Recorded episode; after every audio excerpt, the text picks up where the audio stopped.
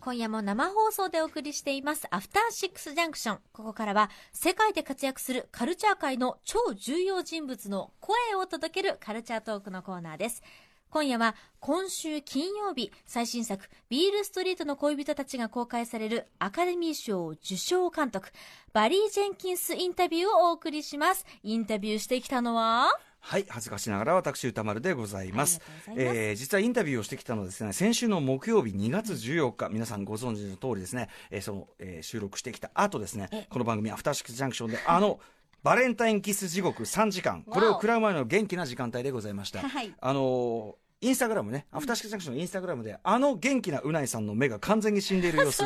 こちらがね、見ることができますけどね。カツ丼を目にした時のあのキラキラとした笑顔もね、印象今的ですけど。時カツ丼であんなに喜ぶ人いるのかと。い うまあその前に、えーインタビュー取ってきたわけですけどもあ、えーインタビューを流す前にバリー・ジェンキンス監督と最新作「ビールストリートの恋人たち」えーご紹介を簡単に日比さんからお願いします。はい、ご紹介いたします。バリー・ジェンキンスさんは1979年生まれの映画監督、そして脚本家です。2008年、メディシン・フォー・メランコリーで長編映画デビュー。2016年のムーンライトが第89回アメリカアカデミー賞で作品作品賞を含む3部門を受賞し、世界が注目する監督になりました。3部門ノミネートね。ノミネートノミネートされているわけです失ねはい、ということで、えっ、とまずまあバリー・ジェンキンスさんといえば何といってもあのムーンライトというねええ。ー作品賞。あのララランドを押しのけて作品賞を取った作品本当に素晴らしかったんですけどもえっ、と今回のビールストリートちょっと僕から解説させてくださいね、はい。あのこあの小人たちはまあ同じくえっ、とバリー・ジェンキンスさんが監督脚本制作を担当してるんですがあのムーンライトの前から映画化をまあ熱望されてたという作品で、で原作はえっ、と黒人作家ジェームズ・ボールドウィンさんという方、この方あの以前えっと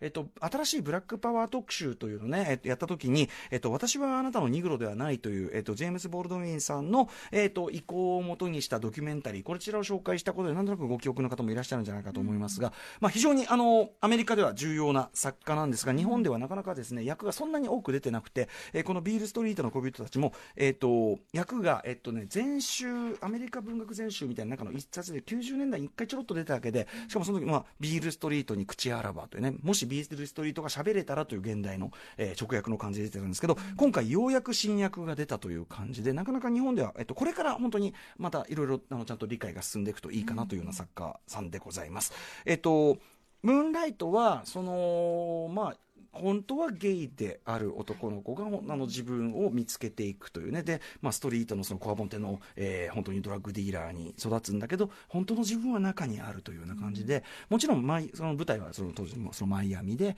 えーストリートでその日本の現実とはまた違うんだけどやっぱり自分をこう隠しながらもしくは自分を抑圧しながら生きていかなきゃいけない環境に置かれたことがある全ての人たちに、えあこれはやっぱり自分の話でもあるかもしれないっていうふうに受け取れるような本当に素晴らしい作品だったと思うんですが、今回のビールストリートの恋人たちもですねあのもちろん舞台は1970年代ニューヨークハーレムの、まあ、恋人たちなんですね、非常に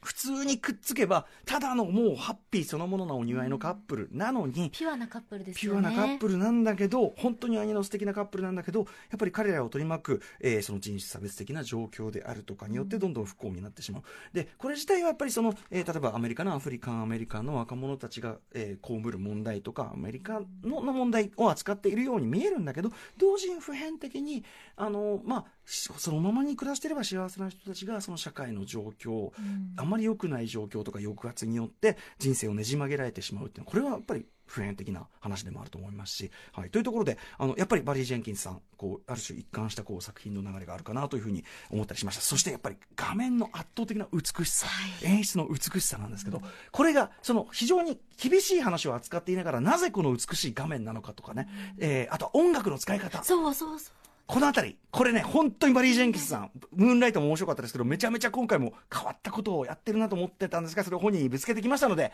えーぜひ、バリー・ジェンキンスさん、インタビュー、ビール・ストリートたちの恋人たち、えー公開直前、このタイミングで、ぜひお聞きください。どうぞえっ、と監督の作品をデビュー作の、えー、とメディスン・フォー・メランコリー含めてもう全て拝見しておりますであの特にやっぱり前作のそのムーンライトはですねもちろん描かれているのはマイアミのストリートの現実で、まあ、ここの日本の状況とは全く違うはずなんですけど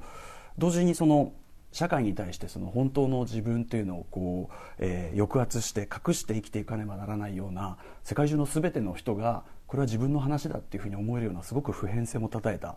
えー、素晴らしい作品で本当にありがとうございます。あと僕個人的には自分もラッパーとして日本人で活動してきて長年アメリカのラップミュージックを聴いてきてそのストリートのハードに装っている男たちの内面をここまで繊細に描き出した作品というのを初めて拝見したのでそこにも本当に素晴らしい感動を、えー、得ましたということでまずはあの素晴らしい作品をありがとうございますという。Oh, thank you. Thank you. ありがとう。えー、でですね日本でこの質問はもう何度もされていると思うんですが、えーと、まずその今回の、えーと、ジェームス・ボールドウィンの原作小説は日本ではちゃんとなかなか読むことができなくてようやく最近こう新しい役が出たぐらいでちょっとあまりジェームス・ボールドウィン自体も日本ではそれほど広く知られてるわけじゃないというのがあったので、えーとこの小説がアメリカでどのようなアメリカ社会でどのような意味を持っているのかそして監督ご自身がどこに映画化の意義を見出したのかというところからぜひお聞かせください。Yeah, it's um, it's uh, it's complicated because James Baldwin 少し複雑な状況で、ジェームズ・ボールドウィンはもっと前から広く知られ、読まれるべき作家なのですが、アメリカでもそこまで読まれていないんですね。この小説は45年前に出版されたのですが、あまり知られていないし、興味も持たれていませんでした。日本で出版されている版も彼が亡くなったからという理由でその翌年にやっと出版されたぐらいなんですまあ、ボールドウィンは真実を語る作家だと私は思っています。彼は現代でも変わらない真実、今でも見過ごされて解決されていない問題を描いた点で、私たちにとって関連性の高い作家です。アメリカの読者や観客にとっては、アメリカの黒人の生活や苦しみを作っている社会のシステムを学ぶきっかけになり、考えさせられる作品だと思います。日本の人にとっては、ボールドウィンという作家、そしてアメリカで黒人が生きるということがどういうことなのか理解する機会でもあります。また、究極的には、人って誰しも同じなんだと感じてもらえると思います。この物語は、愛、家族、そしてコミュニティを描いた作品ですから。あのあるカップルのコミュニケーションとかこう関係性の在り方の向こうにこう社会もっと大きな社会みたいなテーマが浮かび上がってくるっていうのは監督のこれまでのその長編3作に全て共通しているあの構造だなというふうに思っててその辺りは監督としてはこうやはりお好みのこうテーマというか感じなんでしょうか？Um, it is. It, hope, hope, I don't know that it will always be that way. そうですね。この先もずっとそうなるかは分かりませんが、3本の長編映画も、ほとんどの短編もそうなりました。理由は分かりません。偶然だといいのですが。私にとって映画とはコネクション、つまり私と題材とのつながり、そしてそれを見る人とのつながりを描くものです。私のアメリカでの生活と皆さんの東京での生活とのつながり、人間関係はそれ以外のあらゆる人生の局面、社会状況を描くためにもとてもいい装置です。映画の中心となるカップルは、より大きな社会的な問題を語ることになります。メディシン・フォー・メランコリーの場合は、サンフランシスコにおけるジェントリフィケーションと、ある特定の文化に受け入れてもらえない人々、例えばヒップホップをやる日本人やインディーロックをやる黒人などを描いています。ムーンライトは男性性とセクシャルアイデンティティがテーマでした。今回の作品の場合は黒人が大量に刑務所に入れられる不平等です。私は自分の作品についてカンパされるのは好きではないのですが合っています。えっとですね。でえっとこの映画で何しろえっとパッと見ても一番印象的なのは色使い特に黄色とグリーンの配置の仕方だと思うんですけどで前作のムーンライトではブルーがそうでしたけど今回の、えー、ビル・ストリートの恋人たちでも撮影監督のそのジェームズ・ラクストンさんあるいはカラリストのアレックス・ビッケルさんといった、まあ、引き続き組まれているそのチームの皆さんと全体の色彩設計などについて、えっと、どういうようなこうビジョンでやられてきたんでしょうか？Yeah, it's um, Moonlight definitely looks different uh, than Beale Street. ムーンライトとビールストリートの恋人たちと見え方が全く違いますよね。理由は色彩設計と音楽が登場人物の感情を反映しているから。ムーンライトの主人公シャロンと今回の主人公ティッシュは全然違う人物像です。今回の作品の仕上がりはプロダクションデザイナーとコスチュームデザイナーのおかげです。彼らと僕そして撮影のジェームス・ラクストンで撮影数週間前からティッシュが何を感じたのか話し合った結果彼女の夢記憶悪夢を描くための色があなたが言ったようにグリーンとゴールドになりました。それでああいう映像になったんですその僕は黄色って言ったもゴールドって表現されてましたけどそのそのグリーンとゴールドのそれぞれに何かこう象徴的な意味合いがあったりするんでしょうか、um, I don't know if it's, um, symbolic 特に何か象徴しているわけではありません。理論的なことではなく、登場人物の感情から来ているものなので、ゴールドの光やグリーンはティッシュにとって居心地のいい色なんです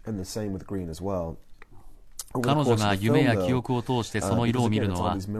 感情の問題彼女がしがみつこうとしている世界の色だからなので理論的に何かを意味する色ではないですねなるほどその居心地のいい色というので今その伺ってあ面白いなと思ったのはこう刑務所でガラス越しに、えーと、ポニーとこう面会するところで向こうの刑務所のその側の壁もこうイエローというか彼女がこう心地いいと思ってるその色というか本来ならば非常にこう冷たい空間としかこう悲しい場面として描かれるところにもやっぱりそういう温かさとか彼女にとっての心地よさが描かれているってことなんですかね？I want to lie to you and say yes, um, but I can't lie to you. 当たりです。But, um, と嘘をつきたいところですが、その通りです。And you just get lucky.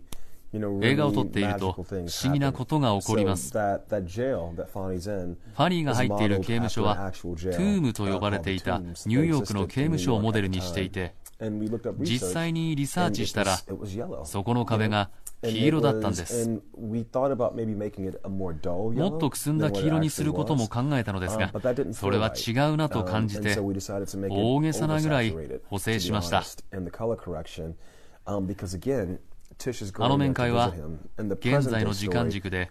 彼らの一度きりの交流であの黄色はある意味彼を守っているのです私たちは直接刑務所にいる彼を見ることはなくガラス越しにティッシュが見る彼しか目にしません。彼が立ち上がってカメラから下がっていくとき彼を守るかのように黄色い壁が彼を包み込むのです.なるほど。いやとってもあの面白いと思います、えーと、あと監督の作品は今回の「ビル・ストリート」もそうですけど人物の顔を正面から真正面から捉えてしかもそのセリフの表情ではなくて表情を本当に穏やかな表情をしているところとか、まあ、困惑している場合でもいいですけど表情そのものを捉えるこう顔のアップのショットとかがとても多いというか印象付けられるんですけどこれの対応はなぜでしょうか？Um, I went to, to school um, 私は小説家になりたくて学校に行きました。文学は非常に優れた芸術形式で紙に書かれた言葉というシンプルなアートフォームに全ての感情が内包されています。一方映画は全てがむき出し自分がいてスクリーンがあってスピーカーがある。私はいつも文学を追いかけているような気がするんですね。映画を見るという行為を本を読むのと同じぐらい能動的な体験にしたいんです映画では登場人物の目を覗き込むことはなかなかないのですが映画を見るという受動的な体験を能動的なものにするためにカメラ目線のショットを僕は撮っています登場人物の目をまっすぐ見ることが非常にパワフルな効果があると気がついたのは小津安二郎監督の「東京物語」でした。演技とは与え受け取る行為です。ある登場人物が演じたらそれを受けて他の俳優が何かを返す。でもカメラに向かって演技をすると観客にまっすぐ与えることになる理論上ではそこに観客が何かを返す能動的な経験になります。この手法を行うときは俳優には事前には伝えず直前にカメラに向かってやってみてと言って驚かせます。24、48、72、96といったハイフレームのカメラでスローモーションで撮影をするのでセリフはありません純粋な真実だけの瞬間を切り取り5秒10秒20秒に引き延ばしているんですムーンライトでも音楽の一部を取り出してヒップホップのチョップドスクリュードの方法で補足しました。えっとまさにじゃあ今ちょっとスクルールの話が出たんで、えー、まさに、えーと、今おっしゃったようにあのムーンライトは音楽面でも本当に革新的な作品で、えーと、ヒップホップにおけるチョップドスクリュードの、えー、手法を使って、えーと、主人公のその、えーまあ、いわゆるライトモチーフというようなメロディーをこう引き伸ばしてぐっと遅くするというような手法が非常にこう主人公の内面を表していて素晴らしかったと思うんですけど今回の「ビール・ストリートの恋人たち」でも引き続きその音楽担当しているニコラス・ブリテルさんと,、えー、となんか、えー、とこういったような新しいタイプの工夫はされましたでしょうか？Um, with this film, it, it, was the the principle was the same, which is how do we take what the main character's feeling この映画でも基本は同じ。登場人物の感情を どう音楽に落とし込むかを考えました。ジェームス・ボールドウィンはジャズ好きで、彼の時代の黒人は主にジャズを聴いていたので、ジャズをベースにした映画音楽にしたかったんです。なので、私とニックはその方向性で音楽作りを始めました。この映画は弦楽器が似合うのですが私たちはサックストランペットやフレンチホルンなどの管楽器で曲を作りそのメロディーを弦楽器で演奏しました。面白かったのが映画の後半ティッシュが大人の女性になった時はその逆。弦楽器で作った曲を管楽器で演奏しました。あれはクールでしたねチョップルスクリュードに関しては、ムーンライトの時は速度を落とすという単純な方法を取りました。この映画は愛と痛みという相反するものがテーマだったので、その方法だけにはしたくはなかった。それで愛を強調するような曲をチョップルスクリュードの方法で壊してまた作り直しました。登場人物がやり取りしてカメラが交互に追うシーンではその曲を入れて乱闘みたいに撮りました。あれは2人が初めて体を重ねたシーンに流れた愛と誕生の曲を壊して社会が生み出した死と苦悶と絶望の曲にしたのです。あれはクールなプロセスでした So yeah, it was a really, really cool process. Okay. で、ちょっともうラストクエスチョンになっちゃうんだけど、えー、っとですね、本作もまさにそうなんですけど、僕はあなたの映画の最も大きな特徴として、えっとまあ、例えば描かれているのがアメリカの社会とかストリートの、まあ、リアルな時に過酷な現実というのを描きながら物語としては描きながら先ほども質問したようにあの非常にコントロールされた色彩とかも含めて非常にそれを絵としては美しいものとして描き出すというのが僕はあのあなたの映画の最大の特徴だと思うんですけどもそれは、えーと、僕の解釈ですがそれはそのどれだけ世界というのが過酷で残酷なことが待ち受けていたとしてもでも本質として世界は美しいんだというこれはその監督ご自身のメッセージというか世界の見方の表れがこういうバランスというか非常に過酷な現実を描きながらでも映画として絵としては美しいというバランスになっているのではないかと思ったんですがいかがでしょうか？Uh, yes, it's partly correct. Um, but, uh, 部分的には合っています。でも、この映画は登場人物がどう世界を見ているかに沿って作っているんです。原作者のジェームズ・ボールドウィンはこの物語を書いた時悲痛で怒りに満ちていました。この物語は怒りの小説です。でも、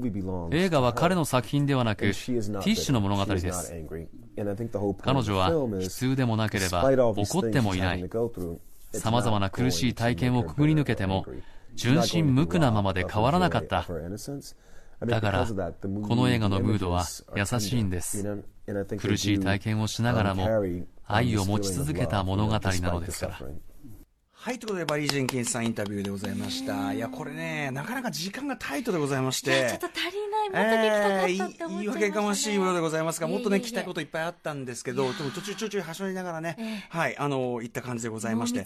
はい。あの、結構ね、我が家を得たり的な部分で言うと、まあ、例えば音楽のあれで、あの、ちょっと役では両、あの、えっと、省略されてましたけど、劇中で、えっと、そのカップルの男の方のフォニーというね、客、えー、キャラクターと、あと、えっと、お友達のダニエルっていう刑務所にちょっと前まで入っていた男がいて、彼が話してる時に最初は何気ない日常的なお友達同士の会話なんだけどだんだん刑務所っていう場所の暮らしがいかに過酷かっていう話になっていくんですね、うん、そこでさっき言ったその曲がですねあのチョップスクリュードがよりムーンライトで複雑化したえ切り刻まれてこう歪んだ形に扱われててここの音楽の使い方がめちゃめちゃ変わってるし非常にまああのずしーんと心にのしかかるような演出方法になってて、やっぱね、このムーンライトでさえ音楽の使い方単純だったって話とかめちゃめちゃ面白いなと思いましたし、色のね、使いの話し方とかもっとね、場面場面、ね、あのー、もっと細かく聞いてみたいことも、他にもね、あのー、もうちょっと、あの、映画一般についての話とかね、伺いたかったんですけど、まあこれまたバリー・ジェンキンスさんね、これ気に入っていただければ、日本にまたいらしていただいてお話、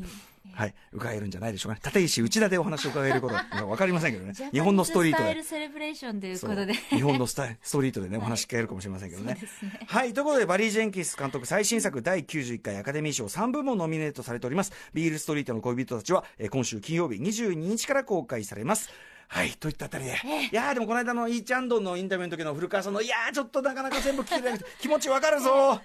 あと声は、あのね、あのね、あれこれ以上張ると、これ以上張ると、ホテルの静かな部屋ではおかしいから、このぐらいが温当なの、順当なの。今回もだいぶ上げたみたいです、ね、こんなもんですから。はい、ということで、えー、ここでバリー・ジェンキンス監督インタビューをお送りしました。ありがとうございました。